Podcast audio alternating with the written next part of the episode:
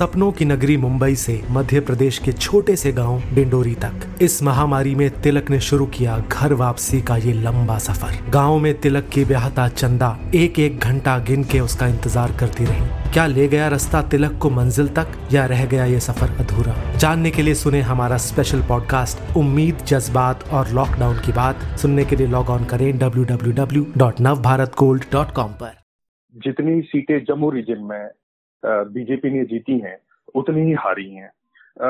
लेकिन अगर आप आज की तारीख में वहाँ लोकसभा या असेंबली के चुनाव कराते हैं तो बहुत ही मुश्किल होगा जो कश्मीर बेस्ड मेन स्ट्रीम पार्टियाँ हैं पीडीपी या नेशनल कॉन्फ्रेंस उनके लिए खासकर जो मेन जम्मू रीजन है, वहाँ से कोई भी सीट जीतना। तो ये न तो उसके 370 के खिलाफ रेफरेंडम है। न तो कोई ऐसा, जो कश्मीर कश्मीर घाटी के लोग हैं, वो बाहर आए हैं और उन्होंने तिरंगे के प्रति कोई ऐसी आस्था दिखाई जम्मू कश्मीर जिला विकास परिषद चुनाव के नतीजों पर यह कहना है राहुल पंडिता का, जो वरिष्ठ पत्रकार हैं।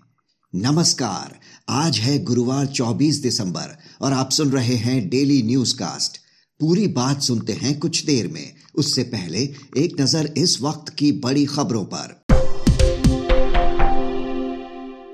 कोरोना वायरस के एक और नए वेरिएंट का पता चला। दक्षिण अफ्रीका से ब्रिटेन आने वाले यात्रियों में मिला ये नया स्ट्रेन बताया जा रहा, बेहद संक्रामक। इससे पहले ब्रिटेन में मिला था कोविड का नया रूप। वहीं महामारी के चलते भारत और रूस के बीच होने वाला वार्षिक शिखर सम्मेलन टला। नए कृषि कानूनों पर सरकार और किसानों के बीच गतिरोध बरकरार। किसान बोले, तेज करेंगे आंदोलन। बातचीत के लिए ठोस प्रस्ताव भेजे सरकार। दूसरी ओर, आज राहुल गांधी के नेतृत्व में राष्ट्रपति भवन तक मार्च करेगी कांग्रेस। पीएम किसान योजना को लेकर केंद्र और बंगाल सरकार में बढ़ी तकरार। ममता बनर्जी ने कृषि मंत्री नरेंद्र सिंह तोमर को पत्र लिखकर योजना का पैसा राज्य सरकार को देने को कहा। तोमर बोले, सीधे किसानों के खाते में जाती है रकम। इस बीच कल देश के 9 करोड़ किसानों के लिए पीएम किसान की अगली किस्त जारी करेंगे पीएम नरेंद्र मोदी। जम्मू कश्मीर के डीडीसी चुनाव में दो महिला उम्मीदवारों के पाकिस्तानी नागरिक होने की आशंका के बाद दो सीटों पर रोकी गई मतगणना। दोनों का संबंध पाकिस्तान के कब्जे वाले कश्मीर से, पूर्व आतंकवादियों से हुआ है विवाह। वहीं पीडीपी चीफ महबूबा मुफ्ती की सहयोगी के घर ईडी का छापा। भारतीय क्रिकेट कंट्रोल बोर्ड की जनरल बॉडी की सालाना बैठक आज। आईपीएल में दो नई टीमें शामिल करने समेत कई मुद्दों पर हो सकती है चर्चा। अब खबरें काम की। उनसठ हज़ार करोड़ रुपए की पोस्ट मैट्रिक योजना को मंजूरी। चार करोड़ एससी छात्रों को मिलेगा लाभ। केंद्र सरकार पैंतीस हज़ार करोड़ रुपए खर्च करेगी। बाकी रकम रहेगी राज्य सरकारों के जिम्मे। बिना रिजर्वेशन वाली ट्रेनें चलाने पर विचार कर रहा रेलवे, इनमें तुरंत टिकट लेकर की जा सकेगी यात्रा। आज का सबसे बड़ा न्यूज़ पॉइंट है, जम्मू कश्मीर के जिला विकास परिषद चुनाव के परिणाम को लेकर दलों के अपने अपने दावे। पूरी तस्वीर समझने के लिए बात करते हैं वरिष्ठ पत्रकार राहुल पंडिता से। जिला विकास परिषद चुनाव नतीजों में कश्मीर घाटी में सात दलों के गुप्कार गठबंधन तो जम्मू क्षेत्र में बीजेपी का दम दिखा। हालाँकि बीजेपी के लिए बड़ी बात रही घाटी में पहली बार जीत हासिल करना। इन चुनाव में सबसे बड़ी पार्टी बनकर भी वही उभरी है। राहुल पंडिता जी, आर्टिकल 370 हटने के बाद पहली बार हुए इस छोटे चुनाव से क्या बड़ा संदेश निकलकर आ रहा है? देखिए इस चुनाव से, इस चुनाव से बहुत बड़ा संदेश लेने की कोई गुंजाइश मुझे निजी तौर पर कोई दिखती नहीं है। हालाँकि एक प्रतीकात्मक कदम ज़रूर है। मैं देख रहा हूँ कि सोशल मीडिया पर अपनी अपनी आइडियोलॉजी के हिसाब से पॉलिटिकल पार्टी जो हैं इसको बढ़ाने की कोशिश कर रही है, जहाँ बीजेपी एक तरफ़ कह रही है कि वो सिंगल लार्जेस्ट पार्टी के तौर पर उभरी है उसी तरफ़ दूसरी तरफ़ नेशनल कॉन्फ्रेंस जो है उमर उमर अब्दुल्ला की पार्टी जो है वो ये कह रही है कि जम्मू में भी कई सीटों पर उन्होंने जीत हासिल की है। लेकिन ये चुनाव जो है अगर आप शुरू से इसको आप देख रहे होंगे तो हम्म। इसमें पार्टी या पॉलिटिकल आइडियोलॉजी का कोई महत्व नहीं रहा शुरू से हम्म। ये जो इंडिविजुअल पहचान है कैंडिडेट्स की जगह जगह पर और जो छोटी छोटी जरूरतें होती हैं लो, लोगों की प्रशासनिक स्तर पर उसके रूप में इसको देखा जाना चाहिए पर हाँ ये ज़रूर है कि जैसा आपने कहा कि आर्टिकल 370 के एब्रोगेशन के बाद ये एक पहला प्रतीकात्मक कदम है जिसके प्रति सरकार बहुत गंभीर थी कि वो एक डेमोक्रेसी वहाँ पर फिर से लाना चाहते हैं। उसकी तरफ़ एक कदम ज़रूर है। नेशनल कॉन्फ्रेंस और पीडीपी इसे आर्टिकल 370 की बहाली के लिए जनादेश बता रही है। तो बीजेपी का कहना है कि तिरंगा फहराने से मना करने वालों को जनता ने नकारा है।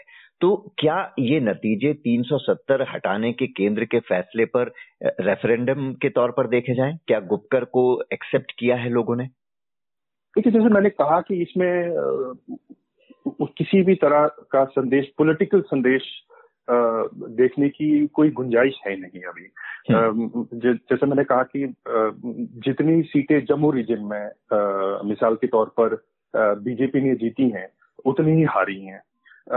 लेकिन अगर आप आज की तारीख में वहाँ लोकसभा या असेंबली के चुनाव कराते हैं तो बहुत ही मुश्किल होगा जो कश्मीर बेस्ड मेन स्ट्रीम पार्टियाँ हैं पीडीपी या नेशनल कॉन्फ्रेंस उनके लिए खासकर जो मेन जम्मू रीजन है, वहाँ से कोई भी सीट जीतना। तो ये न तो उसके 370 के खिलाफ रेफरेंडम है न तो कोई ऐसा जो कश्मीर कश्मीर घाटी के लोग हैं वो बाहर आए हैं और उन्होंने तिरंगे के प्रति कोई ऐसी आस्था दिखाई मैं दोनों को नकारता हूँ ये। जी।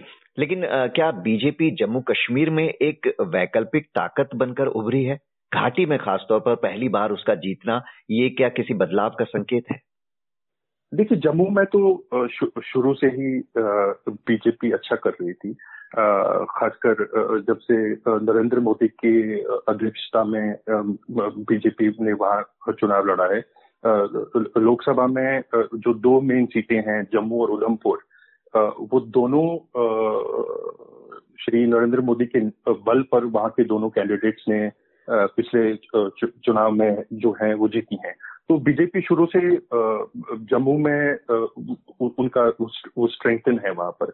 लेकिन कश्मीर में घाटी में अगर कोई आज ये कहता है कि वहाँ उनकी कोई शुरुआत हुई तो मुझे नहीं लगता बहुत बहुत बहुत जल्दी होगी। अभी तो कश्मीर घाटी में इस चुनाव में भी उन्होंने सिर्फ़ तीन सीटें जीती हैं। लेकिन ये है कि एक प्रोसेस प्रोसेस की शुरुआत हुई वहाँ पर। तो अगर इसी इसी तरह चलता रहा तो ये आगे चलकर बीजेपी के लिए कुछ सीटें वहाँ बटोर सकता है लेकिन ऐसा नहीं है कि कोई बीजेपी अपने आप को स्ट्रेंथन करने की वहाँ कोई बहुत बड़े आशावान दिखाई दे रही है। मेन पार्टीज़ को कई जगहों पर लोगों ने नकारा है। बड़ी संख्या में निर्दलियों का जीतना यही बता रहा है। इससे आप कैसे देख रहे हैं? तो जो मैंने शुरू में कहा वही बात है कि ये जो चुनाव है पॉलिटिकल आइडियोलॉजी के आधार पर नहीं लेकिन जो कैंडिडेट्स के अपने जो ये हमेशा कश्मीर में एक ये पैटर्न रहा है हमेशा। अगर आपने देखा होगा कि असेंबली जो मध्य 2000 में टू थाउजेंड्स में जो भी असेंबली चुनाव हुए हैं, उसके उसका जो आउटपुट है, उसमें जिन लोगों ने शिरकत की है उसका टर्न आउट बहुत बहुत ज़्यादा रहा है। क्योंकि आप देखेंगे कि लोकल लेवल पर चाहे आपकी भारत के नई दिल्ली के खिलाफ आपकी नाराज़गी ज़रूर रही लेकिन लोकल स्तर पर प्रशासनिक स्तर पर लोगों को लोगों की जरूरतें होती हैं। कि सड़क बनवानी है या ट्रांसफार्मर जल गया है या स्कूल जाने के लिए पुल बनवाना है। तो इस चीज़ों के लिए इन सब चीज़ों के लिए एक जो लोकल स्तर पर कैंडिडेट होता है चाहे वो पीडीपी का हो चाहे वो नेशनल कॉन्फ्रेंस को वो अपनी निजी पॉपुलैरिटी पर लोग उसको वहाँ पर वोट करते हैं। वो वोट इसलिए नहीं करते कि उनकी डेमोक्रेसी पे बहुत आस्था है या नई दिल्ली के प्रति वो विश, कोई विश्वास व्यक्त करते हैं। वो इस बात पे विश्वास करते हैं कि चलिए साहब, इसी, इनको अगर हम वोट करते हैं तो ये हमारा काम कर देंगे। तो इसी, ये चुनाव भी उसी तरह देखना चाहिए कि जो कैंडिडेट है जैसे बीजेपी के कैंडिडेट हैं वो वहाँ एक जगह से जीते, जो पहले कैंडिडेट थे, बीजेपी की बातें जीते तो वो उस एरिया में पॉपुलर हैं, और अब लोग ये सोचते हैं कि ये वहाँ उनके जो बेसिक लेवल पे जो है, वो वो उनके काम करने के काम आएँगे। लेकिन बीजेपी की दूसरी तरफ़ ये मंशा है कि चलिए एब्रोगेशन के बाद जिस तरह के क्रिटिसिज्म का सामना उन्हें करना पड़ा मीडिया में या सिविल राइट्स में कि पूरी अपनी डेमोक्रेसी का प्रोसेस खत्म कर दिया है। तो ये, अब कोई ये नहीं कह सकता कि ये जो इलेक्शन है, ये फेयर एंड फ्री नहीं एकदम फेयर एंड फ्री है। जो भी कैंडिडेट इसमें जीता है वो एकदम अपने बलबूते पे जीता है जो जिसने हराया उसको लोगों ने हराया है। तो इसके आगे अब देखना होगा कि घाटी में पीस आएगा या क्या डेमोक्रेटिक प्रोसेस शुरू होता है ये इस बात पर निर्भर करता है कि इसके बाद अब बीजेपी सरकार जो है वो क्या करती है। जी मतलब डिलिमिटेशन होता है इसके बाद असेंबली चुनाव होंगे या नहीं होंगे इन सब चीज़ों पर पॉलिटिकल प्रोसेस इसके बाद क्या शुरू होगा इसके आगे की क्या शुरुआत होगी इस पर निर्भर करता है। पाकिस्तान को क्या संदेश देते हैं ये चुनाव? यहाँ की जनता ने तो कह दिया है कि उसे लोकतंत्र और विकास चाहिए। कोई भी ऐसा आदमी नहीं है, कश्मीर में भी, जिसे विकास नहीं चाहिए। भारत के खिलाफ बहुत लोगों की नाराज़गी है। जो एक अलगाववाद की दृष्टि से चीज़ों को देखते हैं, उनकी भी कोई कमी नहीं है। लेकिन ऐसे भी लोग हैं, जो प्रैक्टिकल लोग हैं, जो पढ़े लिखे लोग हैं उन, उनकी भारत के प्रति कोई आस्था ना हो, लेकिन वो इतने अकलमंद ज़रूर है कि उन्हें मालूम है कि अगर भारत और पाकिस्तान के बीच में उन्हें किसी को चुनना पड़े तो भारत एक बहुत बेटर चॉइस है एज कंपेयर टू पाकिस्तान। क्योंकि एक देश, इसमें बहुत कमियाँ हैं, लेकिन इसके बावजूद भी पाकिस्तान एक फेल्ड नेशन की कगार पे, उससे बहुत ही अच्छा हमारा देश है। तो ये सब चलता रहेगा।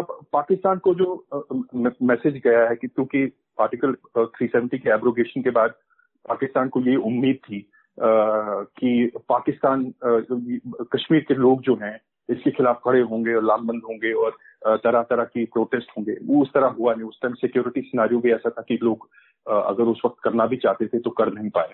लेकिन उसके बाद वो सारा खामोश हो गया। अब पाकिस्तान अपनी तरफ़ से आईएसआई जो है वो अपनी गतिविधि तो चलाती रहेगी आपने देखा कि आ, कैसे बार बार पिछले कुछ सालों में खासकर 2019 के पुलवामा अटैक के बाद कई बार ये कोशिश की है आ, कि जैश ए मोहम्मद जो आतंकवादी संगठन है उसके लोगों को भेजा भेजा जाए।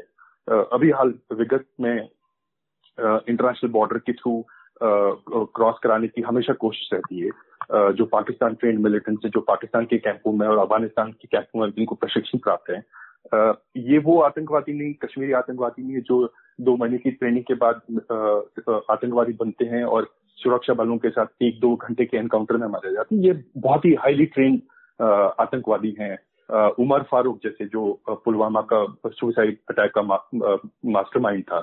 तो इस तरह के लोगों को भेजने की लगातार कोशिश जारी है ताकि सुरक्षा बलों पर हमले हो सैन्य ठिकानों पर हमले हो और किसी तरह घाटी में जो धीरे धीरे लिंडिंग टू नॉर्मल से जिसको कहा जाता है उसको किसी तरह से ध्वस्त किया जाए और नई दिल्ली का जो होल्ड है उसको वहाँ जो सिक्योरिटी ग्रिड है उसको किसी तरह नर्वस किया जाए ये कोशिश आगे भी जारी रहेगी। राहुल पंडिता जी इस विश्लेषण के लिए आपका बहुत बहुत शुक्रिया। इस चर्चा के बाद जानिए शेयर बाज़ार का हाल।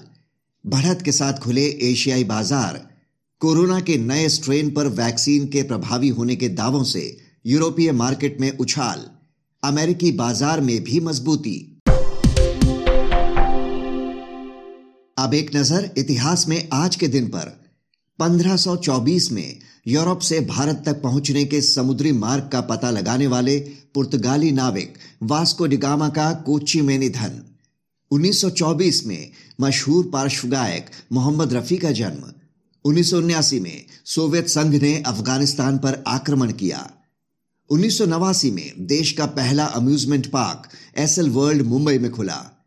2000 में विश्वनाथन आनंद विश्व शतरंज चैंपियन की उपलब्धि हासिल करने वाले पहले भारतीय बने। बात करते हैं मौसम की। हिमाचल प्रदेश में बर्फबारी, बारिश के आसार देश के उत्तरी हिस्सों में बरकरार रहेगा ठंड और शीतलहर का प्रकोप। खतरनाक स्तर पर रह सकता है दिल्ली एनसीआर की हवा में पोल्यूशन का लेवल अब बारी सुविचार की। अरस्तु ने कहा था, सच्चे मित्र हीरे की तरह कीमती और दुर्लभ होते हैं। झूठे दोस्त, पतझड़ की पत्तियों की तरह हर जगह मिलते हैं। तो ये था आज का डेली न्यूज़ कास्ट जिसे आप सुन रहे थे अपने साथी अक्षय शुक्ला के साथ। बने रहिए नवभारत गोल्ड पर। धन्यवाद।